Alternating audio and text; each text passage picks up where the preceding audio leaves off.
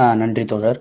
ஆஹ் வந்துள்ள தோழர்கள் அனைவருக்கும் வணக்கம். ஆஹ் இன்னைக்கு வந்து நம்ம தமிழ் மார்க்ஸ் மார்க்சிய கல்வி வட்டத்துல ஆஹ் தோழர் யானிஸ் வரோஃபாகிஸ் எழுதிய பொருளாதாரம் பற்றி என் மகளுக்கு அளித்த விளக்கம், ஆஹ் முதலாளியத்தின் சுருக்கமான வரலாறு அப்படின்ற ஒரு நூலை பத்தின ஒரு சின்ன அறிமுகம் தான். ஆஹ் இந்த புத்தகத்தை வந்து ஒரு அறி ஒரு ஒரு சின்ன அறிமுகமாக அதுதான் நான் வந்து இன்னைக்கு செஷன் வந்து பேசலாம் அப்படின்னு எதிர்பார்த்துட்டு இருந்தேன். ஆனால் நான் இதுக்கு முன்னாடி வாசித்ததில் வந்து நான் எடுத்து வச்சிருந்த நோட்ஸை பார்த்ததுக்கப்புறம் தான் சரி ஓகே இந்த செஷனை வந்து நம்ம ரெண்டு செஷனாக கூட போட்டுக்கிறதுக்கு வந்து முயற்சி பண்ணலாம் அப்படின்னு வந்து நான் நினைக்கிறேன். ஏன்னா இந்த புத்தகத்தில் வந்து இரநூறு பக்கமாக இரநூறு பக்கம் இருக்கிற சின்ன புத்தகமாக இருந்தாலும் முக்கியமான விஷயங்களை வந்து தோழர் யானிஸ் வரோஃபாகிஸ் வந்து இந்த புத்தகத்துல தெரிவிக்கிறாரு. ஆஹ் தோழரை பத்தின ஒரு சின்ன அறிமுகம் வந்து சொல்லணும்னா, ஆஹ் தோழர் வந்து ஒரு இடதுசாரி ஆஹ் சிந்தனையாளர் தான். ஆஹ் அவர் வந்து கிரீஸ் ஆஹ் கிரீஸ் நாட்டினுடைய முன்னாள் நிதி அமைச்சரா இருந்தவர். கிரீஸ்ல வந்து ரெண்டாயிரத்தி ஆஹ் ஆறா இல்லைன்னா ரெண்டாயிரத்தி எட்டாம் தெரியல, கரெக்டா இயர் ஞாபகம் இல்லை. அப்போ வந்த பொருளாதார நெருக்கடினால வந்த ஆட்சி ஆஹ் கவிழ்ந்ததங்க பொருளாதார நெருக்கடினால. அந்த அப்போ வந்து அவரு ஆஹ் நிதி அமைச்சராக இருந்தவர். அந்த ஆட்சி கவுந்ததுக்கு அப்புறம் அவர் வந்து ஆஹ் பல நூல்களை பல நூல்களை வந்து எழுதினாரு. அதுல பிரபலமா இருக்கிறது வந்து ஒரு ரெண்டு, ஒன்று வந்து அடல்ட்ஸ் இந்த ரூம் அப்படின்னு ஒரு புக்கு, அதே மாதிரி இந்த புத்தகம். ஆஹ் இது வந்து இங்கிலீஷ்ல பாத்தீங்கன்னா talking to my daughter about the economy, அதோட ஆஹ் தமிழாக்கம் தான் இன்னைக்கு ஆஹ் நம்ம பார்க்க போறோம். ஆஹ் ஸோ இதுல வந்து முன்னுரையிலேயே அவர் என்ன சொல்றாருன்னா, ஆஹ் பொருளாதாரத்தை பத்தி வந்து எல்லாருமே தெரிஞ்சுக்கணும் ஆஹ் அப்படின்னு அப்படின்னு சொல்றாரு. ஆஹ் ஏன்னா பொருளாதாரமும் ஆஹ் ஒரு சயின்ஸும் வந்து நேருக்கு நேர் எதிரான ஒரு ரெண்டு விஷயம் அப்படின்னு சொல்றாரு. எந்த விஷயத்துலன்னா, இப்போ பொருளாதாரத்துல பொருளாதாரத்தை வந்து எந்த அளவுக்கு ஒரு காம்ப்ளிகேட்டடாவோ ஒரு சயின்டிஃபிக் மாடலாவோ மாத்துறாங்களோ அந்த அளவுக்கு வந்து பொருளாதாரம் அப்படிங்கிற விஷயம் வந்து சாதாரண மக்கள் கிட்ட இருந்து அது விலகி போய் நிற்கும். இது அதே மாதிரி இப்போ சயின்ஸ்ல பாத்தீங்கன்னா எந்த அளவுக்கு நம்ம காம்ப்ளெக்ஸா ஆராய்ச்சி எல்லாம் மேற்கொள்றோமோ அந்த அளவுக்கு நமக்கு இயற்கையை பற்றின விஷயங்களும் அறிவியல் பற்றின விஷயங்களையும் வந்து மக்களுக்கு வந்து கொண்டு போய் சேர்க்கும் அது. அதனால இந்த விஷயத்துல வந்து இது ரெண்டும் ஆஹ் நேருக்கு நேர் எதிரான ஒன்று அப்படின்னு சொல்லிட்டு ஆஹ் முன்னுரையில ஆரம்பிக்கிறாரு. இந்த காரணத்தினாலே இவர் என்ன சொல்றாருன்னா, இந்த பொருளாதாரம் எக்கனாமிக்ஸ் வந்து காம்ப்ளெக்ஸ் ஆனது, இதுல வந்து இந்த சயின்டிஃபிக் மாடல் அந்த மாடலு இந்த கீனீசியன் மாடல் அப்படின்னு தான் சொல்லுவாங்க, நிறைய மாடல் சொல்லுவாங்கல்ல, இந்த மாதிரி எல்லாம் வந்து பேர்கள்லாம் வச்சு எக்கனாமிக்ஸை வந்து காம்ப்ளெக்ஸா இந்த மாதிரிலாம் மாத்துறதுக்கான ஆஹ் காரணமே அதை வந்து மக்கள்கிட்ட இருந்து தள்ளி கொண்டு போய் ஆஹ் விட்டுருது. அதனால அதை வந்து நம்ம எல்லாருமே ஒரு பார்ட் ஆஃப் த ஆஹ் எஜுகேஷனா அது வந்து இருக்கணும், எல்லாருமே தெரிஞ்சுக்கணும் அப்படிங்கிறதுக்காக தான் வந்து ஆஹ் இந்த புத்தகத்தை எழுதுறாரு. அதே மாதிரி ஆஹ் இந்த இந்த இவங்க இந்த ஆளும் வர்க்கம் சொல்லுகிற விஷயங்கள் எக்கானமி பத்தினா ஆளும் வர்க்கம் சொல்லுகிற விஷயங்களை வந்து ஆஹ் நம்ம வந்து எடுத்துக்க கூடாது. ஆஹ் நம்ம இருக்கிறது உள்ளது உள்ளதுபடி வந்து நம்ம எக்கனாமிக்ஸை வந்து புரிஞ்சுக்கணும் இவங்க வந்து அப்படின்றத ஆஹ் இவர் குறிப்பிடுறாரு ஆஹ் இந்த விஷயத்துல. அதே மாதிரி இவர் இன்னொரு விஷயம் என்ன சொல்றாருன்னா, இந்த புத்தகம் வந்து ரொம்ப காம்ப்ளெக்ஸா இல்லாம அவர் வந்து அவருடைய மகளுக்கு ஆஹ் பொருளாதாரத்தை பத்தி விளக்கணும் விளக்குற மாதிரி ஒரு நேரேட்டிவ் ஸ்டைல்ல இந்த புக்கை வந்து நான் எழுதியிருக்கேன் அப்படின்னு அவரு அதையும் குறிப்பிடுறாரு. அப்புறம் சில அக்னாலேஜ்மெண்ட்ஸ் எல்லாம் சொல்றாரு ஆஹ் இந்த புத்தகத்தை எழுதினதுக்கான இன்ஸ்பிரேஷன் அதெல்லாம் குறிப்பிடுறாரு. அதுல மார்க்ஸும் இருக்காரு. ஆஹ் ஸோ இதுல இருந்து முதல் சாப்டரே வந்து பாத்தீங்கன்னா இனீக்வாலிட்டி, ஆஹ் இது வந்து ஏன் இவ்வளவு இருக்கு அப்படின்னு சொல்லிட்டு தான் வந்து ஃபர்ஸ்ட் ஆரம்பிக்கிறாரு. ஆஹ் இனீக்வாலிட்டி வந்து எப்படின்னா, இப்போ அவரு எதை எதை ஃபர்ஸ்ட் இந்த இனீக்வாலிட்டி எக்ஸ்பிளைன் பண்றதுக்கு எந்த உதாரணத்தை எடுக்கிறாருன்னா, ஆஹ் இங்கிலாந்து ஐரோப்பால இருக்கிற ஐரோ ஐரோப்பிய நாடுகள் இல்லைன்னா ஐரோப்பால இருக்கிற இங்கிலாந்து வந்து முதல் முதல்ல ஆஸ்திரேலியாவை ஆஹ் ஆஸ்திரேலியாவுக்கு வந்து படையெடுத்து போனது வந்து என்ன காரணம் அப்படின்றதுல இருந்து வந்து அவர் ஆரம்பிக்கிறாரு. அந்த விஷயம் வந்து ஏன் ரிவர்ஸா நடக்கல, ஏன் வந்து இங்கிலாந்து வந்து ஆஸ்திரேலியா மேல படையெடுத்து போனாங்க, ஏன் ஆஸ்திரேலியாவால படையெடுத்து போக முடியல அப்படின்றத வந்து ஆஹ் அப்படிங்கிறத ஒரு உதாரணத்துல இருந்து ஆரம்பிக்கிறாரு. அதுல வந்து அவரு என்ன சொல்றாருன்னா, ஆஹ் இப்ப ஏன் வந்து ஆஸ்திரேலியால இருக்கிறவங்களுக்கும் இங்கிலாந்துல இருக்கிறவங்களுக்கும் என்ன டிஎன்ஏல என்ன எதனா வேறுபாடு இருக்கா, இல்லைன்னா ஆஸ்திரேலியால இருக்கிறவங்க வந்து கொஞ்சம் தாழ்ந்தவங்க ஃபிசிக்கலி ஆர் மென்டலி இன்கேப்பபிள், ஒரு சப்பார் அவங்க வந்து ஹியூமன் ரேஸ், இங்கிலாந்து வந்து சுப்பீரியர் பீப்புள் அப்படின்ற மாதிரி அதெல்லாம் இருக்கா அப்படின்னு கேட்குற. அதெல்லாம் ஒன்றும் இல்லை. பட் ஏன் இந்த இன்இக்வாலிட்டி வந்து இன்னும் நிறைய இருக்குது? ஒரு மாநகரங்களில் வந்து இருக்கிற ஒரு தெருக்களோ ஒரு தாய்லாந்து மாதிரி இருக்கிற ஒரு நாட்டில் இருக்கிற தெருக்களுக்கும் ஏன் இவ்வளோ வித்தியாசம் இருக்குது அப்படின்னு சொல்லிட்டு கேட்குறாரு. அதுக்கு வந்து அவர் முதல் ரீசனாக என்ன சொல்கிறாருன்னா, மார்க்கெட்ஸு எக்கானமி இந்த ரெண்டுத்துக்குமான வித்தியாசத்தை வந்து ஃபஸ்ட்டு குறிப்பிடுறாரு. என்ன குறிப்பிடுறாருன்னா, மார்க்கெட்டுன்ற இடத்துல வந்து மார்க்கெட்டுன்றது வந்து பொதுவாகவே பல, அதாவது இவர் என்ன குறிப்பிடுறாருன்னா, கிட்டத்தட்ட ஒரு மனிதன் தோன்றின தோன்றின காலத்துலேருந்தே வந்து மார்க்கெட்டுன்றது இருந்திருக்கு அப்படின்னு சொல்கிறாரு. மார்க்கெட்னா என்னென்னா, ஒரு பண்டத்தை வந்து மாற்ற மாற்றம் செய்யக்கூடிய ஒரு இடம், எக்ஸ்சேஞ்ச் ஆஃப் கூட்ஸு. அந்த கூட்ஸு கமாடிட்டி இதை பற்றி இல்லாமல் அவர் பின்னாடி சொல்கிறாரு. அப்போ வந்து இன்னும் கொஞ்சம் தெளிவாக அதை பற்றி பார்ப்போம். ஆனால் இது வந்து மார்க்கெட்டு. எக்கானமின்றது என்ன அப்படின்றது வந்து இவர் வந்து இதில் குறிப்பிடுறாரு.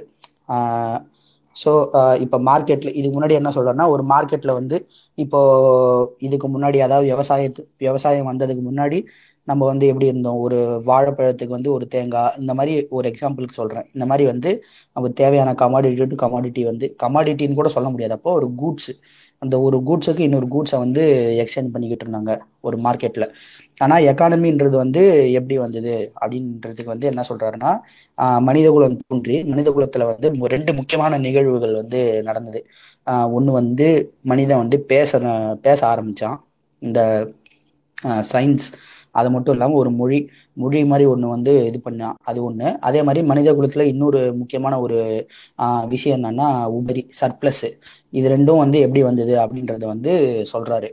இந்த எக்கானமி அப்படின்னா என்ன அப்படின்றத எக்ஸ்பிளைன் பண்ண என்னன்னா, என்ன சொல்றாருன்னா, இந்த எண்பத்தி இரண்டாயிரம் வருஷத்துக்கு முன்னாடி வந்து மனிதன் வந்து பேச பேச தொடங்கினார், அதாவது மனித குலம் வந்து பேச தொடங்கிச்சு அப்படின்னு சொல்றாங்க. அது முடிஞ்சு ஒரு எழுபதாயிரம் வருஷங்களுக்கு அப்புறம், அதாவது ஒரு பன்னெண்டாயிரம் வருஷங்களுக்கு முன்னாடி ஆஹ் ரெண்டாவது ஆஹ் முக்கியமான விஷயத்த வந்து மனிதகுலம் வந்து பார்த்துச்சு. அது என்னதுன்னா, ஆஹ் அக்ரிகல்ச்சர், விவசாயம், ஆஹ் வேளாண். ஆஹ் இதுதான் வந்து முக்கியமான ஒரு விஷயம். ஆஹ் இந்த வேளாண், இந்த விவசாயம்னு வந்ததுக்கு அப்புறம் தான் ஒரு உபரின்ற ஒரு விஷயம் வந்து வருது. இந்த உபரின்ற ஒரு விஷயம் வந்ததுனால ஒரு கான்சிக்வன்ஸா, அதோட கான்சிக்வன்ஸா சில கட்டமைப்புகள்லாம் வந்து நம்ம மனிதகுல சமூகத்துல வந்து வந்து வந்திருக்கு. அதெல்லாம் வந்து தோழர் இங்க வந்து டீட்டெயிலா குறிப்பிடுறாரு. ஆஹ் முதல்ல அதுக்கு முன்னாடி சர்ப்ளஸ்னா என்ன அப்படின்னு சொல்லிட்டு இவர் சொல்றாரு. சர்ப்ளஸ்னா என்னன்னா, இப்போ ஆஹ் உதாரணத்துக்கு ஒரு புராதன சமுதாயத்துல, அதாவது பிரிமிட்டிவ் ஆதி பொது உடைமை சமுதாயம், ஒரு பிரிமிட்டிவ் ஸ்டேஜில், அதாவது விவசாயம் வரத்துக்கு முன்னாடி இயற்கையோட இயற்கையாக தான் வந்து மனிதகுலம் வந்து ஒன்றோடைய ஒன்றா வாழ்ந்துக்கிட்டு இருந்துச்சு. அதாவது அதோடைய மனிதனுடைய பவுண்டி ஆரல்ஸ், இந்த காய்கறிகள் பழம் இதெல்லாம் கிடைக்கும் இல்லையா, அதை பேஸ் அதை டிபெண்ட் பண்ணி தான் வந்து மனிதகுலம் வாழ்ந்துக்கிட்டு இருந்துச்சு. ஆனால் விவசாயம் வந்ததுக்கப்புறம் என்ன ஆச்சுன்னா, இந்த தானியங்கள் இந்த மாதிரி விஷயங்கள்லாம் வந்ததுக்கப்புறம் அதை வந்து ஸ்டோர் பண்ண முடியும். ஆக்சுவலாக அதோட ஷெல்ஃப் டைம் வந்து கொஞ்சம் அதிகமாக இருக்கும். வேறஸ் நீங்கள் ஒரு வாழைப்பழத்தை வந்து ஒரு ஸ்டோர் பண்ண முடியாது. எவ்வளோ நாள் தான் ஸ்டோர் பண்ணுவீங்க? ஒரு கோல்ட் ஸ்டோரேஜில் வச்சாலுமே அது கொஞ்ச நாளைக்கு தான் வேலிடு. அதுக்குள்ளே அதை வந்து அதை இது பண்ணிடணும், கன்சியூம் பண்ணிடணும். ஸோ அது இதுதான் வந்து இங்கே தான் வந்து மெயினாக சர்ப்ளஸ் அப்படிங்கிற ஒரு விஷயம் வந்து வருது அப்படிங்கிறாரு. ஸோ ஃபார் எக்ஸாம்பிள் வந்து இப்போது ஒரு ரைஸ் சீசனில் ரைஸ், எனக்கு அக்ரிகல்ச்சர் பற்றி அவ்வளோ தெரியல, நான் சும்மா ஒரு எக்ஸாம்பிள் சொல்கிறேன். ஒரு நெல் விளையிற சீசன் வந்து அதிகமாக இருக்குது அப்படின்னா, அந்த டைமில் நெல் அதிகமாக விளைஞ்சதுன்னா அதை மீதியை வந்து அவங்க ஸ்டோர் பண்ணிப்பாங்க. அதை ஸ்டோர் பண்ணிக்கிட்டு இன்னொரு சீசனில் வந்து வேறு எதுனா அவங்களுக்கு அவங்களுக்கு வந்து வேறு ஒரு சோர்ஸ் ஆஃப் இன்கம் அப்படின்னு இல்லாதப்போ அவங்க வந்து இதை வந்து அவங்க சேல் பண்ணிப்பாங்க. அப்படி இல்லைன்னா இதை வந்து அவங்க உபயோகப்படுத்திப்பாங்க அவங்க அவங்களுடைய லைவ்லிஹுட்டு, அவங்க வாழ்வாதாரத்துக்கு. அந்த மாதிரி இதுதான் வந்து பேசிக்காக இந்த மாதிரி ஒரு ஸ்டோரேஜ் மெக்கானிசம் வந்ததுக்கப்புறம் இந்த மாதிரி இவங்களுக்கு ஒரு அதிகமான ஒரு பொருட்கள் வந்து இவங்களுக்கு கிடைக்குது அப்படின்றதுக்கு தான் சர்ப்ளஸ் அப்படிங்கிற ஒரு விஷயம் வந்து உண்டாச்சு அப்படின்னு சொல்றாரு. ஸோ இந்த சர்ப்ளஸ், இந்த விவசாயத்திலேருந்து வரக்கூடிய இந்த உபரி, இதனால வந்து இந்த மனித குலத்தையே மாற்றக்கூடிய அளவுக்கு வந்து சில ப சில கான்சிக்வன்சஸ், சில பரிணாம சில சில சமூக மாற்றங்கள்லாம் நடந்துச்சு அப்படின்னு சொல்றாரு. அதுல வந்து முக்கியமான விஷயங்கள் என்னன்னு பார்த்தீங்கன்னா, எழுத்து, ஆஹ் இரண்டாவது வந்து டெப்ட், கடன், ஆஹ் மணி, அதுக்கப்புறம் அரசாங்கம், ஆஹ் பியூரோக்ரஸி, அதுக்கப்புறம் இராணுவம், மத குருமார்கள், தொழில்நுட்பம், இந்த மாதிரி பல விஷயங்கள் இருக்கு. அதே மாதிரி இந்த பயோகெமிக்கல் வாரும் இதன இதனோட காரணமாக வந்துச்சு அப்படின்னு சொல்லிட்டு அதையும் வந்து குறிப்பிடுறாரு. ஆஹ் இந்த எல்லா விஷயங்களையும் வந்து நான் அப்படியே ஒரு மேலோட்டமா சொல்லிடுறேன் முடிஞ்ச அளவுக்கு வேகமா. நம்ம செஷன் முடிஞ்சதுக்கு அப்புறம் ஆஹ் கேள்விகள் எதனா இருந்தா நீங்க கேட்கலாம், நம்ம மறுபடியும் டிஸ்கஸ் பண்ணலாம் டீப்பா. ஆஹ் முதல்ல வந்து எழுத்து எழுத்து வந்து எங்க வந்துச்சுன்னு ஆர்கியாலஜிஸ்ட் இவங்கெல்லாம் சொல்றாங்கன்னா இந்த மெசப்பட்டோமியா ரீஜன்ல தான் வந்து எழுத்து அப்படிங்கிறது முதல் முதல்ல உருவாச்சு அப்படின்றாங்க. மெசப்பட்டோமியான்றது இன்னைக்கு இருக்கக்கூடிய சீரியா, ஈராக், இந்த கல்ஃப் கண்ட்ரிஸ் இந்த இந்த பகுதியில் இருக்கிற ரீஜன்ல தான் வந்து எழுத்து அப்படின்ற விஷயத்த வந்து முதல் முதல்ல உபயோகப்படுத்தினாங்க அப்படின்னு சொல்றாங்க. ஆனா என்னத்தை எழுதுனாங்க அப்படின்னா அவங்க வந்து ஒரு ஒரு இப்போ ஒரு ஆஹ் ஒரு நில நில நிலஜுவந்தார் ஒரு லேண்ட்லார்டு இருப்பாரு. அந்த லேண்ட்லார்டுக்கு வந்து கீழே வந்து சில ஆஹ் சில சில பேர் வந்து விவசாயிகள் வந்து வேலை செய்வாங்க. அந்த விவசாயிகள் வேலை செய்யும் போது ஆஹ் ஒவ்வொரு அந்த ஸ்டோ அந்த சர்ப்ளஸ் கிடைக்குது இல்லையா, அந்த ரெக்கார்ட்ஸ், அந்த நெல் மூட்டை, பருத்தி மூட்டை, அந்த ரெக்கார்ட்ஸை வந்து ஸ்டோர் பண்றதுக்கு தான் வந்து ஆஹ் ஃபர்ஸ்ட் வந்து எழுத்து அப்படிங்கிறது ஒன்று வந்துச்சு. அதை ரெக்கார்ட் பண்றதுக்கு, அந்த ரெக்கார்ட்ஸை வந்து ரெக்கார்ட் பண்றதுக்கு அதை எழுதினாங்க அப்படின்றதான் வந்து ஒரு குறிப்பிடுறாங்க இந்த இடத்துல. ஆஹ் ஸோ இதுதான் வந்து எழுத்து அப்படிங்கிறது. இது ஏன் வந்து யூரேஷியால டெவலப் ஆச்சு, ஆஹ் ஏன் வந்து ஆஸ்திரேலியால டெவலப் ஆகல, இல்லைன்னா சவுத் அமெரிக்கா, லாட்டின் அமெரிக்கால ஏன் டெவலப் ஆகல, இல்லை நார்த் அமெரிக்காலையுமே ஏன் இனிஷியலா சீக்கிரமே டெவலப் ஆகல அப்படின்றதுக்கு காரணம் வந்து இந்த விவசாய உபரி அப்படிங்கிறது வந்து இவர் முக்கியமா குறிப்பிடுறாரு இந்த இடத்துல. ஆஹ் ஏன்னா இப்போ விவசாயம், உபரி, இந்த மாதிரி ஒரு விஷயம்லாம் வந்ததுனாலதான் அதை வந்து எத்தனை எவ்வளோ வந்து இவங்க உற்பத்தி செஞ்சிருக்காங்க, அதுல வந்து எவ்வளோ விநியோகத்துக்கு இப்போ ரெடியா இருக்கு, எவ்வளவு வந்து இவங்க பதுக்கணும் அப்படின்றதெல்லாம் வந்து ஆஹ் ஒரு ரெக்கார்ட் பண்றதுக்கு தான் வந்து எழுத்துன்றது இந்த ஏரியாஸ்ல வந்து ஆஹ் டெவலப் ஆயிருக்குது. ஆஹ் இந்த விவசாய உபரி இல்லாம இயற்கையோட ஒன்றி வாழ்ந்துட்டு இருக்கக்கூடிய மக்கள், அதாவது இப்ப அபாரிஜின்ஸ்ன்னு எடுத்துக்கோங்க, ஆஸ்திரேலியால இருக்கிறவங்க, நம்ம ஒரிஜினலா டிஸ்கஷன் ஆரம்பிச்சது, அவங்களுக்கு வந்து இந்த மாதிரி ஒரு ஆஹ் விஷயம் வந்து தேவைப்படலை அப்படிங்கிறது வந்து இந்த இடத்துல நம்ம புரிஞ்சுக்க வேண்டிய ஒரு விஷயம். அதுக்கப்புறம் வந்து கடன், பணம், அப்புறம் வந்து ஸ்டேட்டு, ஸ்டேட்னா கவர்மெண்ட், இது வந்து எப்படி ஒர்க் ஆகும் அப்படின்னு சொல்லிட்டு இந்த இடத்துல சொல்றாரு. ஆஹ் இப்ப என்னன்னா எல்லா இப்போ எல்லா இதுக்கு முன்னாடி வந்து இப்போ விவசாயிகளுக்கு வந்து லேண்ட்லார்ட்ஸ் வந்து ஆஹ் எவ்வளவு தருவாங்க அப்படின்றத வந்து அதே டைமே அவங்க வந்து இப்போ அந்த நெல்லையே வந்து அவங்களால கொடுத்துட முடியாது. அப்ப அவங்க என்ன பண்ணுவாங்கன்னா ஒரு ஆஹ் ஒரு சும்மா ஒரு காயின், ஒரு இது மாதிரி வந்து ஒரு கல்லு மாதிரி வந்து அவங்க அது மேல நம்பர் வந்து அடிச்சு அடிச்சு கொடுத்துருவாங்களாம் இந்த மாதிரி. ஆஹ் இந்த லேண்ட்லார்ட், ஓகே நீ வந்து நூறு மூட்டை உற்பத்தி பண்ணியிருக்க, நூறு மூட்டை உற்பத்தியில வந்து நீ வேலை செஞ்சிருக்க அப்படின்னா உன்னோட ஷேரை வந்து இருபது உற்பத்தி மூட்டை, ஒரு பத்து, அந்த மாதிரி ஒரு எக்ஸாம்பிளுக்கு சொல்றேன். அந்த மாதிரி ஒரு நம்பரை வந்து எழுதி ஒரு கல்லு மேலேயோ ஒரு காயின் மேலேயோ ஒரு ஷெல் மேலேயோ அதுலயோ போட்டு கொடுத்துருவாங்க. அதுதான் வந்து மணியா. அந்த மணின்றதே வந்து ஒரு ஆஹ் எப்படி சொல்றது, ஆஹ் அதுவே ஒரு கடன் கடனாக கூட இருக்கும். ஏன்னா அது வந்து ஒரு ஐஓயூவா வந்து அது அந்த இடத்துல யூஸ் ஆகும் இல்லையா. ஏன்னா அவங்களுக்கு கொடுக்க வேண்டிய ஒரு பத்து மூட்டை நெல் வந்து இன்னும் போய் சேரல, அது கொடுப்போம் அப்படின்றதுதான் வந்து அந்த காயினை வந்து அச்சடிச்சு கொடுக்குறாங்க. அந்த காயினை வந்து ஆஹ் ஆக்சுவலா நீங்க அதையே வந்து ஒரு கரன்சியோ கரன்சியாவும் செயல்பட்டு இருக்கு, அதுக்கும் ஒரு ரியல் எக்ஸ்சேஞ்ச் வேல்யூ இருந்திருக்குது ஆக்சுவலா. அதை வந்து இப்போ ஃபார் எக்ஸாம்பிள் எனக்கு வந்து ஒரு பத்து நெல் மூட்டை வரதுக்காக ஒரு கணக்காக ஒரு பத்து பத்துன்னு எழுதி கொடுத்துட்டாங்கன்னா அந்த பத்துல ஒரு ரெண்டை வச்சு நான் உருளைக்கிழங்கு வாங்கலாம் வேற இடத்துல, அந்த மாதிரி கரன்சியா கூட அதை யூஸ் பண்ணிக்கிட்டு இருந்தாங்க ஆஹ் அப்படின்னு சொல்லி குறிப்பிடுறாரு. இப்படிதான் வந்து டெட்டு, அப்புறம் கடன், அப்புறம் இந்த மணி, இது ரெண்டும் வந்து இப்படி இன்டர் ரிலேட் ஆகுது அப்படின்றாரு. அப்புறம் இதுல வந்து ஆஹ் இது இது ரெண்டுமே வந்து இந்த ரெண்டு சிஸ்டம்மே வந்து சக்சஸ்ஃபுல்லி எக்ஸிஸ்ட் ஆகணும் சமுதாயத்துல அப்படின்னா இதுக்கு மெயின் எலிமெண்ட் வந்து ட்ரஸ்ட். ஆஹ் ஓகே இவன் வந்து பத்து மூட்டைன்னு சொல்லிட்டு இதுல எழுதி கொடுத்துட்டான், ஆனா பத்து மூட்டை இவன் கொடுப்பான்றதுக்கு என்ன கேரண்டி அப்படின்றது இடத்துல ஒரு ஒரு பிரச்சனை வருது இல்ல, ஒரு ஃபெய்த் வருது, ஃபெய்த் இஷ்யூ, ஆஹ் ட்ரஸ்ட் இஷ்யூ வருது இல்ல. அந்த இடத்துலதான் வந்து ஒரு கவர்னிங் பாடி, ஒரு அத்தாரிட்டேரியன் ஒரு கவர்னிங் பாடி மாதிரி வந்து ஒண்ணு வருது. அதுதான் வந்து ஆஹ் ஒரு எப்படி சொல்றது, ஒரு மேல் ஆஹ் ஒரு மேல் தட்டு வர்க்கத்துல இருக்கிறவங்க, அதாவது பெரும்பாலும் வந்து ஒரு சொத்து, ஒரு ஒரு ஏதோ ஒரு சொத்து, ஒரு ஒரு ஒரு நிலம், அந்த மாதிரி வச்சிருக்கிறவங்க தான் வந்து ஒரு சமுதாய படிநிலையில மேல் கட்டத்துல இருக்கிறவங்க வந்து ஒரு ராஜாக்களாவோ, அவங்க வந்து ஒரு அரசர்களாவோ, ஒரு அத்தாரிட்டேட்டிவ் பாடியாகவோ வந்து அவங்க ஆஹ் சமுதாயத்துல வந்து வராங்க. ஆஹ் ஸோ இந்த மாதிரி வந்து வருது. ஸோ பியூரோக்ரஸி அதுதான் வந்து இப்படி சொல்றாரு. அப்புறம் ஆர்மி ஆர்மி வந்து இந்த பியூரோக்ரஸி இந்த பியூரோக்ரஸி மெயின்டைன் பண்ணணும்னா இப்போ எவனாவது எவனாவது ஓவரா பேசினான்னா இப்போ எவனாவது வந்து வேலை செய்ய மாட்டேன் அப்படின்னு சொன்னாலோ எதனா பண்ணாலோ இல்லைன்னா அவனுக்கு வர வேண்டிய இதை டிமாண்ட் பண்ணாலோ அவனை அடை அடிச்சு அடிச்சு அடக்கிறதுக்கு ஒரு ஒரு ஆர்மி ஆர்மின்னாலும் சரி இந்த இடத்துல போலீஸ்ன்னு வச்சுக்கலாம் ஆர்மின்னு வச்சுக்கலாம் வாட் எவர் ஒரு லா அண்ட் ஆர்டர்ன்னு அப்படின்னு ஒரு பிளே லா ஒரு ஆர்டர் அப்படின்னு சொல்றாங்க இல்லையா அந்த கட்டமைப்பு அதை வந்து இதனால வருது அப்படின்னு இது ஒரு கான்சிக்வன்ஸ்ன்னு சொல்றாரு. அதுதான் வந்து ஆர்மி. அதுக்கப்புறம் முக்கியமான விஷயம் வந்து கிளர்ஜி. கிளர்ஜின்னா என்னன்னா மத குருமார்கள். ஆஹ் இப்போ என்னதான் வந்து ஒரு சமூக ஒரு ப படிநிலையில மேல இருக்கிறவங்க வந்து ஆஹ் ராஜான்னு சொல்லி அவங்க வந்து ஒரு பியூரோக்ரஸியும் ஒரு ஆர்மியும் அவங்க கையில வச்சிருந்தாலும் ஆஹ் மக்கள் வந்து இப்போ அதிக மக்கள் பெரும்பான்மை மக்கள் வந்து உங்களுக்கு பாத்தீங்கன்னா ஆஹ் உழைக்கும் மக்களாகவும் க அவங்களுக்கு வந்து அந்த மாதிரி இருக்காங்க. அவ் அவங்க வந்து ரிவோல்வ் பண்றதுக்கு ரொம்ப நேரம் ஆகாது. ஏன்னா அவங்கதான் பெரும்பான்மை. அவங்க ரிவோல்வ் பண்ணா இந்த ஆட்சிக்கு வந்துடும். அந்த மாதிரி ஆகக்கூடாது அப்படிங்கிறதுக்காக மக்களுடைய ஆஹ் மொத்த தாட் ப்ராசஸையும் மக்களுடைய மைண்டையுமே மாத்துறதுக்கு தான் வந்து இந்த மத குருமார்கள் மதம் அப்படிங்கிற கட்டமைப்பு வந்து ஆஹ் கொண்டு வருது அப்படின்னு சொல்றாங்க.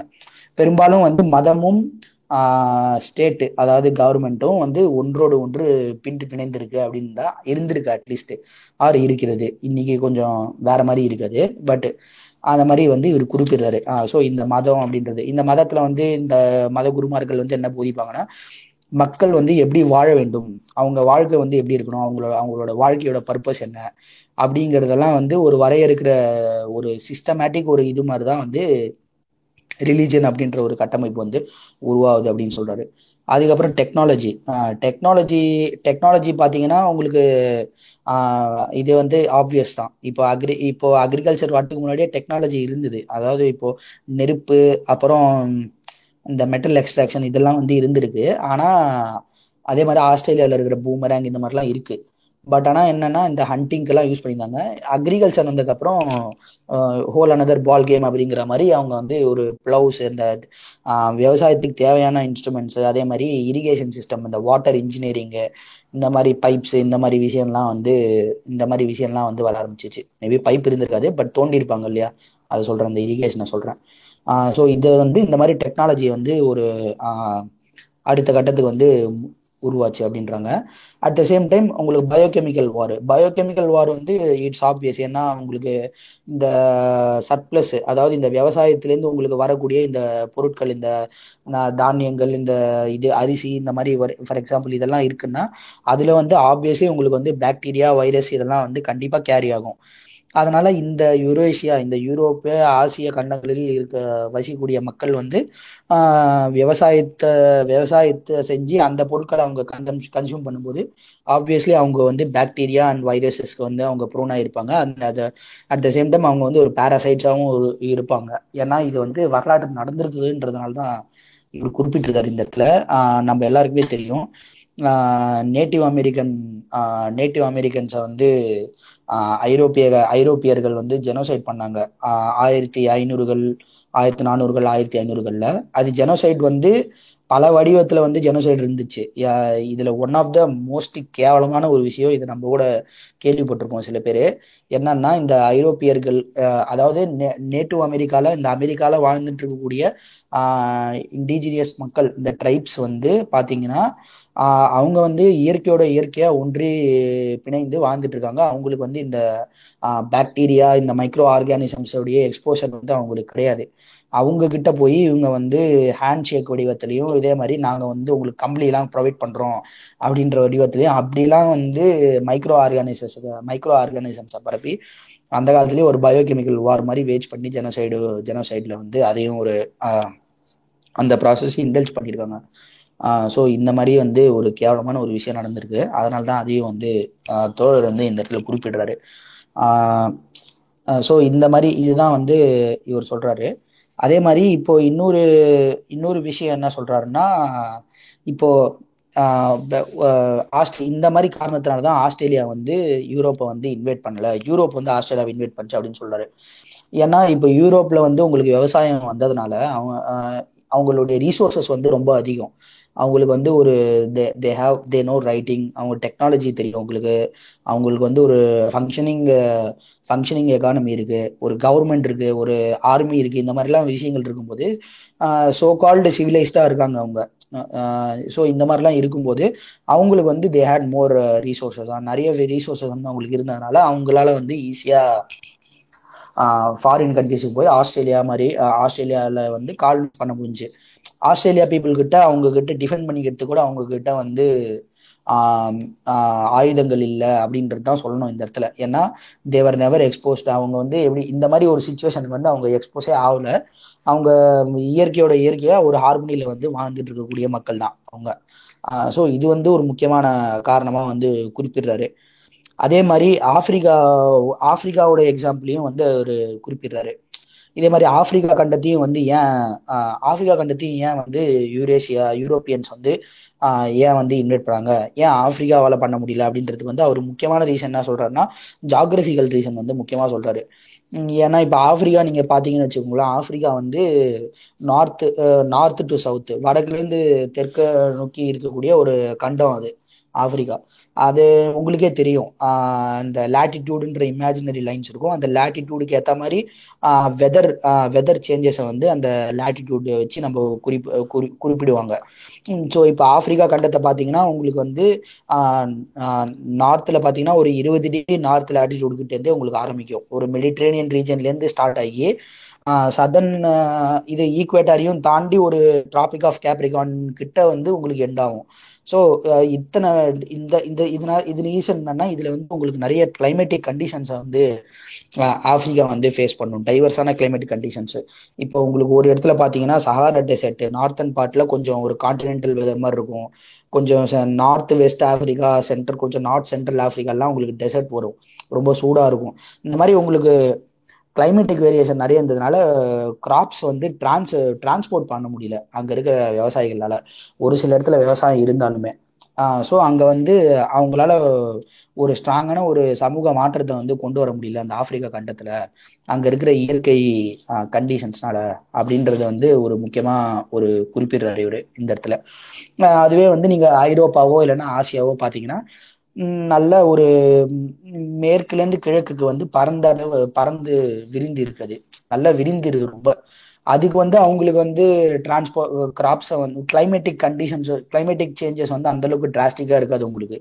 இப்போ பார்த்தீங்கன்னா ஒரு உதாரணத்துக்கு எப்படி சொல்லலாம், இப்போ ஐரோப்பாவில் சம்மர்னா இந்தியாலையும் அப்போ சம்மர் தான்.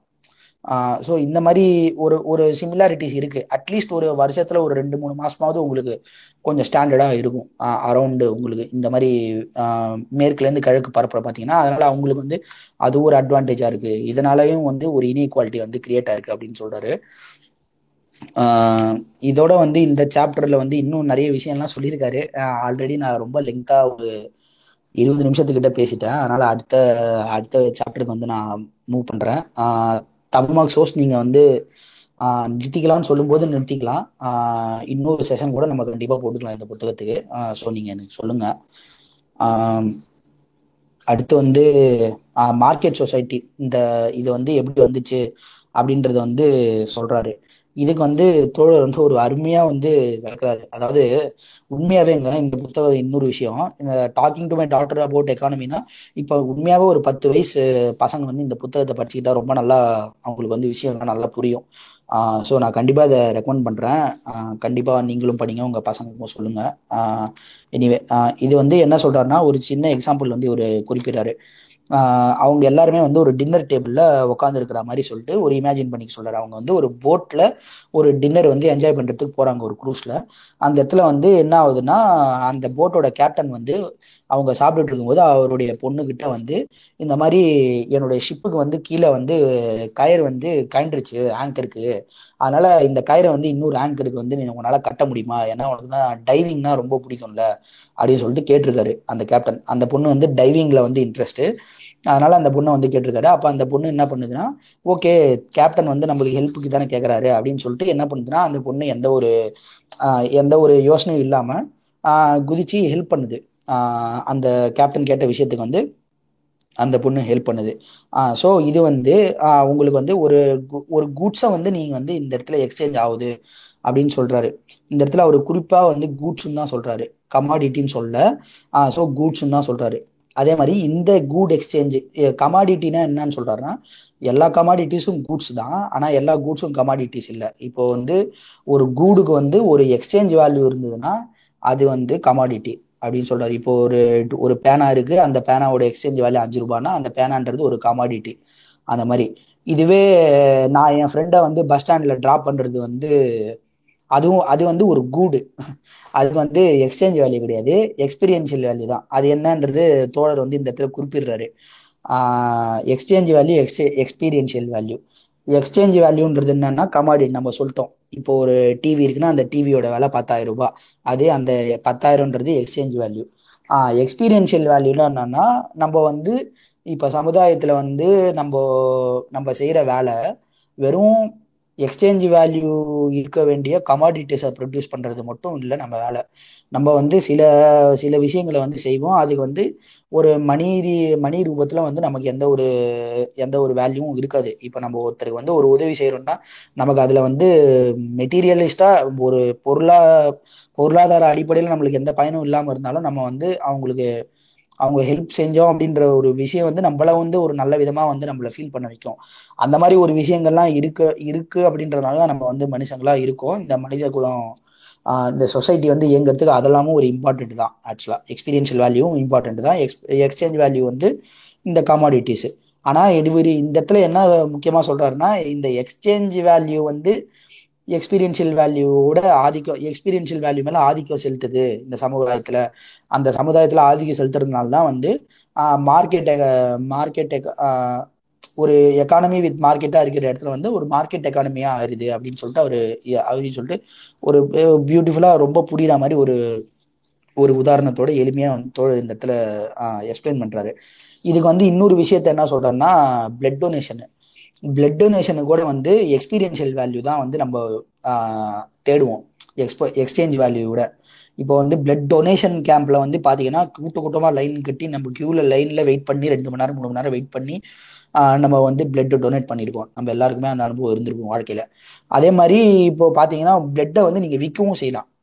ஆஹ் இப்போ சில பேர் வந்து இங்க இங்க அமெரிக்கால அமெரிக்கால இல்லைன்னா அந்த ஆஸ்திரேலியால ஐரோப்பால இந்த மாதிரி வளர்ந்த நாடுகள்ல வந்து நீங்க பிளட்டை வந்து விற்கலாம். இந்த ஒரு பாட்டில் பிளட் கொடுத்தீங்கன்னா உங்களுக்கு இத்தனை டாலர் அப்படின்னு சொல்லிட்டு கொடுப்பாங்க. அந்த மாதிரியும் இருக்கு. சில பேர் எக்ஸ்ட்ரீம் வறுமையில இருக்கிறவங்க இந்தியாலேயுமே வந்து அவங்க பிளட் கொடுத்தக்கப்புறம் இந்த கொடுக்குற பழம் ஜூஸ் பிரெட்டை வந்து ஒரு எக்ஸ்சேஞ்ச் வேல்யூவா எடுத்துப்பாங்க, அதுவாது கிடைக்கும் அப்படின்னு அதுக்காக பிளட் கொடுக்குறவங்க இருக்காங்க. அது வேற சினாரியோ. ஆஹ் பட் ஆனா இந்த பட் ஆனால் நம்ம வந்து ஒரு மனித ஒரு மனிதனா நம்ம எதை அதிகமாக விரும்புவோம்னா எக்ஸ்பீரியன்ஷியல் வேல்யூ தான் இங்கே வந்து நம்ம தேட போகிறோம். ஏன்னா நம்ம துட்டு துட்டு நம்ம வாங்குறத விட பிளட்டு நம்ம நார்மலாக டொனேட் பண்ணுறது தான் நம்மளுக்கு அதிக இதுவாக இருக்கும். நம்ம துட்டு கொடுப்பாங்கன்னு கூட நிறைய பேருக்கு நம்மளுக்கு தெரியாது, எங்கே கிடைக்கும் துட்டுன்னு கூட நம்மளுக்கு தெரியாது. ஆனால் பிளட் டொனேஷன் கேம்ப்னா நம்ம போய் நம்ம வெயிட் பண்ணி கொடுப்போம். ஸோ இதுவும் ஒரு எக்ஸாம்பிளாக வந்து அவர் குறிப்பிடுறாரு இந்த இடத்துல. ஸோ இது ரெண்டுமே முக்கியமானது தான். ஆனால் இந்த எக்ஸ்சேஞ்ச் வேல்யூ வந்து ஆதிக்கம் செலுத்துற செலுத்துது இந்த ஆதிக்கம் எக்ஸ்சேஞ்ச் வேல்யூ எதுக்கு ஆதிக்கம் செலுத்துது அப்படின்னா அதுக்கு ரீசன் என்ன சொல்றாருன்னா கமாடிஃபிகேஷன். அதாவது ஒரு சமுதாயத்துல இருக்கிற எல்லா பொருட்களையுமே வந்து நீங்க ஒரு கமாடிஃபை பண்றீங்க. அதாவது அதுக்கு ஒரு எக்ஸ்சேஞ்ச் வேல்யூ உருவாக்கி இது வந்து இவ்வளோ இது வந்து இந்த ரூபா அப்படின்னு கொடுத்துட்றாங்கல்ல, அதுதான் வந்து கமாடிஃபிகேஷன் ஆஃப் எவ்ரி திங்கு. இதுல வந்து எல்லாமே இன்க்ளூட் ஆகும்.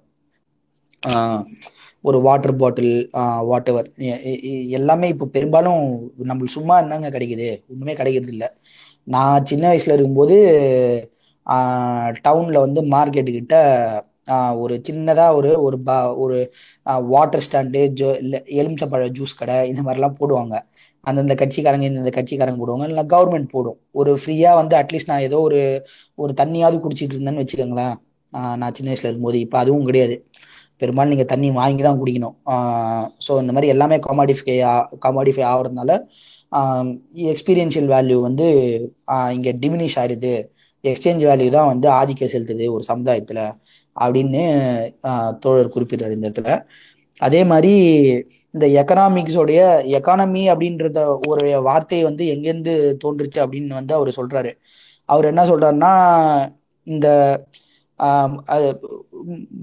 பல வருஷத்துக்கு பல ஆண்டுகளுக்கு முன்னாடி சமுதாயத்துல வந்து நம்ம நம்ம சமுதாயத்துக்கு தேவையான பொருட்களை வந்து ஆஹ் ஒரு கமர்ஷியல் ஒரு கமர்ஷியல் வட்டத்துக்குள்ள கொடுக்காம அதுக்கு வெளியில வந்து அந்த இருந்துச்சு அந்த பொருட்களுடைய உற்பத்தி அப்படிங்கிறது.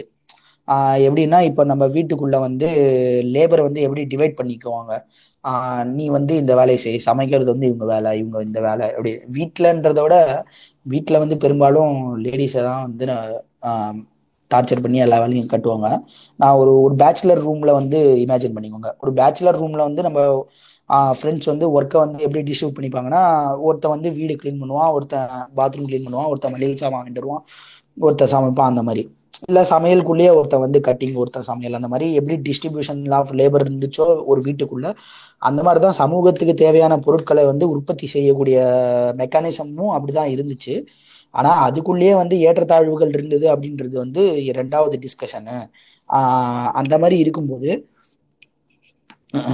ஸோ அந்த எக்ஸ்டெண்டட் ஹவுஸ் ஹோல்டுல நடக்கிற இந்த ப்ரொடக்ஷன் அப்படிங்கிறதுனால தான் இந்த ஓய்கனோமியா அப்படின்ற ஒரு மீனிங். ஓய்கோஸ்னா ஹவுஸ் ஹோல்டு, நோய்மியானா அந்த ரூல்ஸு கன்ஸ்டெயின்ஸு என்ன மாதிரி வந்து உற்பத்தி நடக்கணும் இப்படின்ற வார்த்தையிலேருந்து தான் வந்து எக்கானமி அப்படின்றது வந்து நடந்து வந்தது. எக்கானமினா ஒன்றும் இல்லை, இட்ஸ் வந்து ஒரு ஒரு லாஸ் ஆஃப் ரன்னிங். ஒரு ஒரு வீட்டை வந்து மெயின்டைன் பண்ணுறதுக்கு, ஒரு வீட்டை வந்து மேனேஜ் பண்ணுறதுக்கு என்ன வந்து வழிமுறைகள் என்ன வந்து இருக்கு அப்படின்றத வந்து டிட்டர்மைன் பண்ணுற ஒரு விஷயம்தான் வந்து எக்கானமி அப்படின்னு எக்கானமி அப்படின்னு சொல்லிட்டு இவர் குறிப்பிடுறாரு இந்த இடத்துல. இதுக்கப்புறம் வந்து இவரு அதான் இந்த எக்கானமின்றதும் வந்து இன்னைக்கு சமுதாயத்துல வந்து அந்த ஒரிஜினல் மீனிங்க்கு ஏத்த மாதிரி இன்னைக்கு எக்கானமின்றது இல்லை அப்படின்னு அவர் சொல்றாரு. ஆஹ் ஏன்னா ஒரிஜினலா வந்து இதுக்கு முன்னாடி பாத்தீங்கன்னா இப்போ ஒரு ஒரு விவசாயி இருக்காருன்னா, விவசாயி வந்து அவருடைய அவருக்கு இப்ப தேவையான பால் இல்லைன்னா முட்டை இந்த மாதிரி விஷயங்களை வந்து ஆஹ் அவரே வந்து ஒரு பண் ஒரு ஒரு பண்ணை வச்சு அதுல ஒரு நாலு பசுமாடுகள் இல்லைன்னா நாலு எரும மாடு வாட்டவர் அதை வச்சு அதை அவங்க அவங்க வந்து உற்பத்தி பண்ணிப்பாங்க. அதே மாதிரி அவங்களுக்கு தேவையான கறி அதெல்லாமும் அவங்க வந்து ஆடு வச்சிருப்பாங்க, கோழி வச்சிருப்பாங்க, இந்த மாதிரி கறி அதெல்லாமும் அவங்க வந்து உற்பத்தி பண்ணிப்பாங்க. அதே மாதிரி அவங்க வந்து விவசாயத்திலையும் ஈடுபடுவாங்க. ஸோ இந்த மாதிரி அவங்களுக்கு தேவையான பொருட்களை வந்து அவங்களே உற்பத்தி செஞ்சுக்கிட்டு அதை வந்து ஒரு மார்க்கெட்டில் வந்து ஒரு பண்டமாற்ற ஒரு ஒரு கூட்ஸ் எக்ஸ்சேஞ்சு இதில் வந்து அவங்க வந்து எக்ஸ்சேஞ்ச் பண்ணி இது பண்ணிப்பாங்க. அதே மாதிரி சர்ப்ளஸ் இருந்ததுன்னா அதை வந்து மெயின்டைன் பண்ணிப்பாங்க. ஆனால் கடந்த ஒரு இருநூறு முந்நூறு ஆண்டுல வந்து இந்த முதலாளித்துவ சமுதாயத்துக்கு, அதாவது நிலப்பிரபுத்துவ சமுதாயத்துக்கு முதலாளித்துவ சமுதாயத்துக்கு வந்து உலகம் மாறி போகும்போது அவர் என்ன சொல்றாருன்னா, இந்த மார்க்கெட் அப்படின்றது வந்து ரொம்ப விரிஞ்சிருச்சு அப்படின்னு சொல்றாரு. இப்ப இதுல வந்து நம்மளுக்கு குளோபலைசேஷன் இந்த மாதிரி விஷயம்லாம் வந்துருச்சு. இப்ப எங்கேயோ உற்பத்தி ஆகிற பொருளை வந்து எங்கேயோ வந்து கன்சியூம் பண்றோம். ஆஹ் உதாரணத்துக்கு வியட்நாம்ல தயாரிக்கிற ஒரு ரெயின் கோட்டை வந்து அமெரிக்கால இருக்கிற ஒருத்தன் வந்து வாங்கி போட்டுட்டு இருக்கான், இல்லைன்னா பங்களாதேஷ்ல தைக்கக்கூடிய ஒரு சட்டை வந்து இங்கிலாந்துல வந்து விற்பனை ஆகுது. ஆஹ் ஸோ இந்த மாதிரி எங்கேருந்தோ எங்கே எங்கேருந்தோ உற்பத்தி ஆகிற பொருள் எங்கேருந்தோ போயிட்டு மார்க்கெட்ல வந்து இப்போ ஆன்லைன்ல நம்ம எல்லாத்தையும் வாங்குறோம், அலிபாபான்ற வெப்சைட்ல வாங்குறோம், எங்கேருந்து வருது அப்படிங்கிறது நம்மளுக்கு தெரியல. ஸோ ஈபேல வாங்குறோம், ஈபேல யாரோ வந்து செல்லரா இருப்பாங்க, ஒரு தேர்ட் பார்ட்டி செல்லரா இருப்பாங்க, நீங்களே ஒரு செல்லரா மாறலாம் ஈபேல. ஸோ இந்த மாதிரிலாம் இருக்கும்போது மார்க்கெட் விபரீதமா எக்ஸ்பேண்ட், மார்க்கெட் வந்து டிஃப்ரெண்ட் ஷேப்பை வந்து எடுக்கும்போது எக்கானமியோட ஒரிஜினல் மீனிங்கே வந்து இன்னைக்கு போயிருச்சு அப்படின்றது வந்து ஒரு தோழர் வந்து சொல் இந்த இடத்துல சொல்றாரு. இது கொஞ்சம் காமெடியான விஷயம். ஸோ தான் இதுதான் வந்து தோழர் வந்து மார்க்கெட்டை பத்தி குறிப்பிடுற விஷயம்.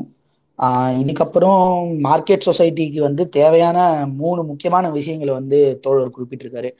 ஒன்று வந்து என்னன்னா ரா மெட்டீரியல்ஸு, அதுக்கப்புறம் வந்து ஆஹ் அதாவது அதை வந்து இயற்கையிலேருந்து தான் வந்து நம்ம ரா மெட்டீரியல்ஸை எடுக்கணும். ஆஹ் ஸோ அது வந்து ஒரு முக்கியமான ஒரு விஷயம். ஆஹ் இந்த மாதிரி ஒரு ஆஹ் இந்த மார்க்கெட் சொசைட்டில வந்து ஒரு சமூக உற்பத்தி வந்து நடக்கணும் அப்படின்னா.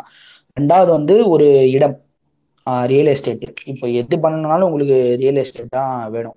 இப்போ ஒரு எக்ஸாம்பிளுக்கு வந்து இப்போ ஒரு நியூஸ் பேப்பர்ல வந்து ஒரு விளம்பரம் நீங்க போடணும், அப்படின்னா அந்த நியூஸ் பேப்பர்ல வந்து உங்களுக்கு நீங்க வாங்க போற ரியல் எஸ்டேட்டுக்கு ஏற்ற மாதிரி தான் உங்களுக்கு வந்து அவங்க நியூஸ் பேப்பர் வந்து உங்ககிட்ட பேமெண்ட் வாங்கிக்கும் இல்லையா. இப்போ வந்து எனக்கு நாலாவது பேஜ்ல இந்த கார்னர்ல வந்து ஒரு கா ஒரு கா ஒரு கார்னர்ல ஒரு பாக்ஸ் விளம்பரம் போட்டா போதும் அப்படின்னா அதுக்கு ஆயிரம் ரூபாய் இல்ல, எனக்கு ரெண்டாவது பேஜ்லயே பின்னாடி திரும்பினோடனே கொஞ்சம் பெரிய ஆடா போடணும் அப்படின்னா அதுக்கு வந்து இருபதாயிரம், இந்த மாதிரி இருக்கும்ல. ஸோ அந்த ரியல் எஸ்டேட் அந்த ரியல் எஸ்டேட் வந்து ரெண்டாவது முக்கியமான விஷயம் எதுக்காக இருந்தாலும் சரி. மூணாவது வந்து லாஸ்ட் பட் நாட் லீஸ்ட் அப்படிங்கிறதுனா நம்ம ஏரியா இது வந்து லேபர் லேபர் இந்த மூணு விஷயம் வந்து ரொம்ப முக்கியமான விஷயங்கள் அப்படின்னு சொல்றாரு. இந்த ஒரு மார்க்கெட் சொசைட்டில ஆஹ் ஒரு ப்ரொடக்ஷன் ஒரு மீன்ஸ் ஆஃப் ப்ரொடக்ஷன் நடக்கணும், ஒரு கமாடிட்டிஸை வந்து ப்ரொடியூஸ் பண்ணணும் அப்படின்னா ஆஹ் இது நடக்கணும் அப்படின்றாரு. இந்த ஆனா இதுக்கு முன்னாடி இருந்த சமுதாயத்துல, அதாவது இந்த விவசாய உபரி அப்படிங்கிற ஒரு விஷயம் நடக்கிறதுக்கு முன்னாடி இருந்த சமுதாயத்துல ஆஹ் இந்த ஃபேக்டர்ஸ்லாம் வந்து அப்போ இருக்கிற சமுதாயத்துல தேவைப்படல. அதாவது ஒரு சமூகத்துக்கு தேவையான பொருட்களை உற்பத்தி செய்யறதுக்கு இந்த மூன்று முக்கியமான விஷயங்கள் வந்து அப்போ இருக்கிற சமுதாயத்துக்கு மனித குலத்துக்கு வந்து தேவைப்படல அப்படின்றது வந்து அவர் சொல்றாரு. எதுக்குன்னா அதுக்கு வந்து ஹியூமன் லேபரையே வந்து ஒரு உதாரணமா எடுக்கிறாரு. பீப்புள் அதாவது மனித குலம் வந்து எப்பவுமே வேலை செஞ்சுக்கிட்டே தான் இருக்கும். ஆஹ் ஒரு போன வாரம் கூட ஃப்ரெண்டு கிட்ட பேசிட்டு இருக்கும்போது இதை பத்தி தான் பேசிக்கிட்டு இருந்தோம். ஆஹ் ஆஹ் அதாவது உபரி அப்படிங்கிறத வந்து ஆஹ் உபரிங்கிறத வந்து எப்படி சர்ப்ளஸை வந்து எப்படி டிஸ்ட்ரிபியூட் பண்ண போறோம் ஒரு சமுதாயத்துல, அதே மாதிரி ஆஹ் ஒரு மீன்ஸ் ஆஃப் ப்ரொடக்ஷன் வந்து எப்படி இருக்கணும் அப்படிங்கிறத பொறுத்து தான் வந்து ஆஹ் அப்படின்றதான் மாத்தணும்னு நம்ம பேசிட்டு இருக்கோமே தவிர, ஒரு மனிதனுக்கு இல்லைன்னா ஒரு மனித குலத்துக்கு அடிப்படையான ஒரு விஷயம் அப்படிங்கிறது வந்து ஆஹ் வேலை செய்யறது அப்படிங்கிறது தான். ஆஹ் நீங்க எந்த சமுதாயத்துல வந்து எந்த ஃபார்ம் ஆஃப் சொசைட்டில நம்ம இருந்தாலுமே ஏதோ ஒரு வேலை அப்படிங்கிறது வந்து இயங்கிக்கிட்டே தான் இருக்கும். அதுலேருந்து தான் வந்து மனித குலம் வந்து பரிணாம வளர்ச்சி அடையும் அப்படிங்கிறது. ஸோ அதனால அவர் என்ன சொல்றாங்கன்னா லேபர் வந்து எப்பவுமே இருந்தது தான், ஆனா நம்ம இன்னைக்கு இந்த மார்க்கெட்ல ரெஃபர் பண்ணக்கூடிய லேபர்ன்றது வந்து வேற. ஏன்னா இந்த லேபர் வந்து ஒரு கமாடிட்டியா இருக்கு இந்த இடத்துல. ஆஹ் இதுக்கு முன்னாடி இப்போ ஆண்டாள் அடிமை சமூகத்துல வந்து ஆஹ் இப்போ ஒரு அடிமையா வந்து நம்ம போயிட்டோம் அப்படின்னா அந்த அடிமை அடிமை வந்து ஆஹ் வேலை செஞ்சுக்கிட்டே தான் இருப்பான். அந்த அடிமைக்கு வந்து ஒரு படி அரிசி எதனா கொடுப்பாங்க, ஒரு நாளைக்கு அதை சாப்பிட்டுக்கிட்டு அது கூட கொடுப்பாங்களா இல்லைன்னு தெரியாது, அந்த அடிமையை வந்து வேலை செய்வான். இது அந்த அடிமைகளை வச்சுதான் இன்னைக்கு வந்து நம்ம தைரியம் இன்னைக்கு வந்து நம்ம பெருமையா பேசக்கூடிய ஆஹ் பெரிய கோயில் இந்த மாதிரி விஷயம்லாம் வந்து அந்த அடிமைகளுடைய அடிமைகளை வச்சுதான் அந்த வேலைகள்லாம் வந்து அந்த காலத்துல வந்து நடந்துச்சு. ஆனா இன்னைக்கு இருக்கிறத வந்து பாத்தீங்கன்னா உங்களுக்கு அந்த லேபர் அப்படின்றது வந்து ஒரு கமாடிஃபை ஆகுது. என்னோட ரேட் வந்து இவ்வளோ, நான் வந்து பத்தாயிரம் ரூபாய் எதிர்பார்க்கிறேன் மாசத்துக்கு, இதோட ரேட் வந்து இவ்வளோ, இல்லைன்னா இந்த ஏசி ஃபிக்ஸ் பண்றதுக்கு வந்து இந்த ரேட்டு, பம்பு செட்டை வந்து உடஞ்சி போச்சுன்னா பம்பு செட்டை சரி பண்ணணும்னா அந்த பிளம்பருக்கு இவ்வளோ ரேட்டு அப்படின்னு இருக்குல்ல. அந்த வேலையை வந்து நம்ம வந்து ஆஹ் விலை போட்டு விற்க வேண்டிய சூழ்நிலையில தான் நம்ம இன்னைக்கு சமுதாயத்தில் இருக்குன்றனால இது இது வந்து ஒரு பெரிய டிஃபரன்ஸு. இந்த விவசாய உபரி அப்படின்ற ஒரு விஷயம் வந்ததுக்கப்புறம் இது ஒரு பெரிய சமுதாயத்தில் நடந்த ஒரு பெரிய மாற்றம் அப்படின்னு வந்து ஆஹ் தோழர் குறிப்பிடுறாரு. ஆனா இந்த மாதிரி ஒரு மாற்றம் நிகழ்ந்ததுக்கான காரணம் என்ன அப்படின்ற ஒரு முக்கியமான விஷயத்துக்கு வந்து தோழர் இப்ப போறாரு. இந்த ஒரு விஷயத்த மட்டும் பேசிட்டு நம்ம நான் அப்படியே பேசுறதை நிறுத்திக்கிறேன் தோழர், தமிழ் மாஸ் தோழர். அதுக்கப்புறம் நம்ம கேள்விகளை எடுத்துக்கலாம். ஓகே தோழர், ஆஹ் நன்றி தோழர். ஆஹ் தோழர்கள் ஆஹ் சாரி நான் ரொம்ப லெங்தா போறேன்னு நினைக்கிறேன். இந்த இந்த ஒரு மாற்றம் வந்து எப்படி வந்துச்சுன்ற ஒரு விஷயத்த மட்டும் நம்ம குறிப்பிட்டு அதுக்கப்புறம் கொஞ்சம் உரையாடல் வந்து நிகழ்த்திக்கலாம் கேள்வி பதில் இருந்தா. ஆஹ் ஸோ இந்த விஷயம் வந்து எப்படி வந்துச்சுன்னா இதுக்கு வந்து ஆஹ் அதாவது இந்த மனிதன் ஆஹ் மனித அதாவது மனித குலத்துல மனிதன் வந்து தன்னுடைய உழைப்பை ஆஹ் விலை போட்டு விற்கக்கூடிய சூழ்நிலை வந்து எப்படி வந்துச்சு அப்படின்றதுக்கு ஒரு முக்கியமான காரணமா எதை சொல்றாருன்னா குளோபல் ட்ரேடு. அதாவது கண்டங்களுக்கும் கண்டல் கண்டங்களுக்கும் கண்டங்களுக்கும் மாற்றி நம்ம வந்து வியாபாரம் பண்ணி இங்க இருக்கிற இங்க உற்பத்தி ஆகிற ப பண்டங்களை அந்த ஊர்ல விற்பனை விற்பனை விநியோகம் பண்றது, அதே மாதிரி அங்க இருக்கிற பொருட்களை வந்து இங்க கொண்டு வந்து விநியோகம் பண்றது, இந்த மாதிரி விஷயங்கள் நடந்ததுனாலதான் இந்த மாதிரி சமூக மாற்றம் வந்து நிகழ்ந்தது அப்படின்னு முக்கியமா சொல்றாரு. இதுக்கு வந்து அவரு என்ன எக்ஸாம்பிள் எடுக்கிறாருன்னா ஆஹ் முக்கியமா எடுக்க அவர் எடுக்கிற எக்ஸாம்பிள் வந்து ஐரோப்பிய நாடுகளான இங்கிலாந்து, ஆஹ் ஹாலாந்துன்னா அந்த டச்சு பீப்புள்னு சொல்லுவாங்கல்ல அவங்க, ஸ்பானி ஸ்பெயின், போர்ச்சுகல், இந்த நான்கு நாடுகள் வந்து ஒரு உதாரணமா எடுக்கிறாரு. ஆஹ் இந்த நான்கு நாடுகள்ல வந்து என்ன ஆச்சுன்னா அவங்க வந்து ஆஹ் எப்படி சொல்றது அவங்க வந்து ஒரு நேவிகேஷன் நேவிகேஷனை வந்து அவங்க வந்து அந்த நேவிகேஷன் டெக்னாலஜி வந்து அவங்க ஆஹ் இம்ப்ரூவ் பண்ணிக்கிட்டாங்க. அவங்க நாடுகளில். அதாவது எப்படின்னா இப்போ சீனா சைனீஸ் இப்போ சீனாக்காரர்கள் வந்து கம்பாஸ் வந்து கம்ப கண்டுபிடிச்சாங்க. ஆனால் அந்த கம்பாஸை வந்து இந்த ஐரோப்பிய நான் குறிப்பிட்ட இந்த ஐரோப்பிய நாடுகள் மாதிரி யாருமே வந்து உபயோகப்படுத்திக்க முடியாது அந்த காலத்தில். ஏன்னா அவங்க வந்து அந்தளவுக்கு அந்த நேவிகேஷன் டெக்னாலஜி வந்து டெவலப் பண்ணது தான் வந்து ஒரு முக்கியமான துவக்க புள்ளியா இருந்திருக்குது இந்த குளோபல் ட்ரேட் அப்படிங்கிற விஷயத்துல. அவங்க வந்து அந்த மாதிரி ஒரு கப்பல்கள் எல்லாத்தையும் வந்து அந்த அந்த கப்பல் துறை இந்த இது வந்து நல்லா வலுப்படுத்தினதுக்கு அப்புறம் அவங்க கிட்ட வளைகிற ஒரு ஆஹ் அவங்க கிட்ட வளைக்கிற உள் அந்த உள்ள வந்து ஆஹ் எடுத்துட்டு போய் சைனாலேயோ இல்லைன்னா ஜப்பான்லேயோ வந்து சில்க்குக்காகவும் இல்லைன்னா அங்க ஜப்பான்ல இருக்கிற கத்திக்காகவும் இதெல்லாம் வந்து ஒரு நிமிஷத்தோட இதெல்லாம் வந்து விற்பனை செஞ்சு வாங்கி அதை வந்து ரிட்டர்ன் வர வழியில பாம்பேல வந்து வித்துருவாங்களாம். பாம்பேல வந்து பாத்தீங்கன்னா உங்களுக்கு இந்த ஸ்பைசஸ் எல்லாம் இருக்கும் இல்லையா நம்ம ஊர்ல, அந்த ஸ்பைசஸ் எல்லாம் வாங்கி போறதுக்கு இந்த மாதிரி வந்து அவங்க தொழில் வந்து பண்ண பண்ண தொடங்குனாங்க இங்கிலாந்துல. அவங்க வந்து அந்த கப்பல் துறையை வந்து வலுப்படுத்திக்கிட்டு அப்படின்றாங்க. இந்த இந்த ப்ராசஸ்ல என்ன ஆயிடுச்சுன்னா இந்த மாதிரி இந்த இந்த வியாபாரத்துல நடக்கக்கூடிய இந்த வியாபாரத்துல இன்வால்வ் ஆயிருக்கக்கூடிய இந்த கமாடிட்டிஸ் இருக்கு இல்லையா, அந்த கூட்ஸ் இந்த கமாடிட்டிஸ் வந்து ஆஹ் இன்டர்நேஷனல் எக்ஸ்சேஞ்ச் இன்டர்நேஷனல் வேல்யூ அப்படிங்கிற மாதிரி ஒரு ஆயிப்போச்சு.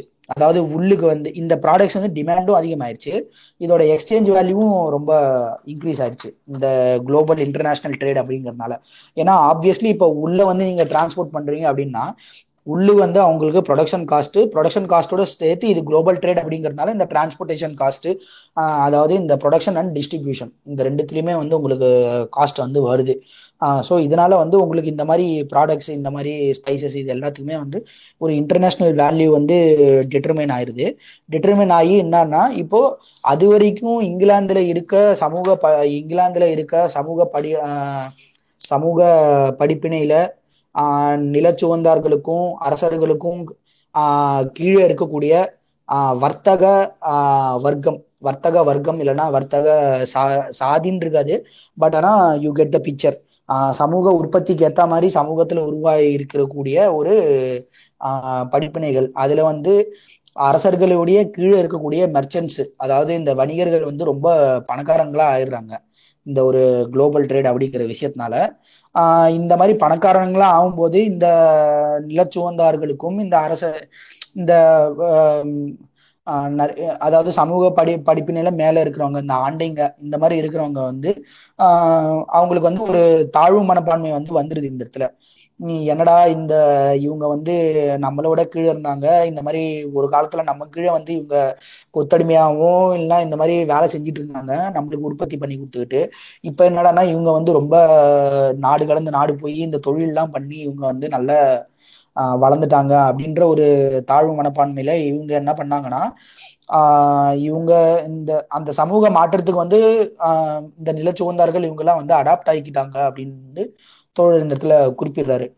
ஆஹ் அவங்க அதாவது இந்த நிலச்சுவந்தார்கள் வச்சிருக்கிற விளைக்கிற விஷயங்கள், ஃபார் எக்ஸாம்பிள் ஒரு கேரட் ஆனியன் இந்த மாதிரி காய்கறிகளுக்கு வந்து என்ன வேல்யூ இருக்கு, இதனால நம்மவும் வந்து இந்த விவசாயத்தை வந்து நம்ம ஆஹ் இந்த வேளாண் அப்படின்றத வந்து நம்ம கொஞ்சம் மாத்திட்டு அவங்க என்ன பண்ண ஆரம்பிச்சாங்கன்னா அவங்க பண்ணைகள்லயும் அவங்க நிலங்கள்லயும் வேலை செய்கிற ஆஹ் பண்ணை அடிமைகள் அவங்களெல்லாம் வந்து விடுவிச்சிட்டாங்க. அவங்க ஆஹ் விடுவிச்சதுக்கு அப்புறம் அவங்க என்ன என்னன்னா ஒரு பெரிய ஒரு லேபர் ரிசர்வ் வந்து கிரியேட் ஆயிடுச்சு.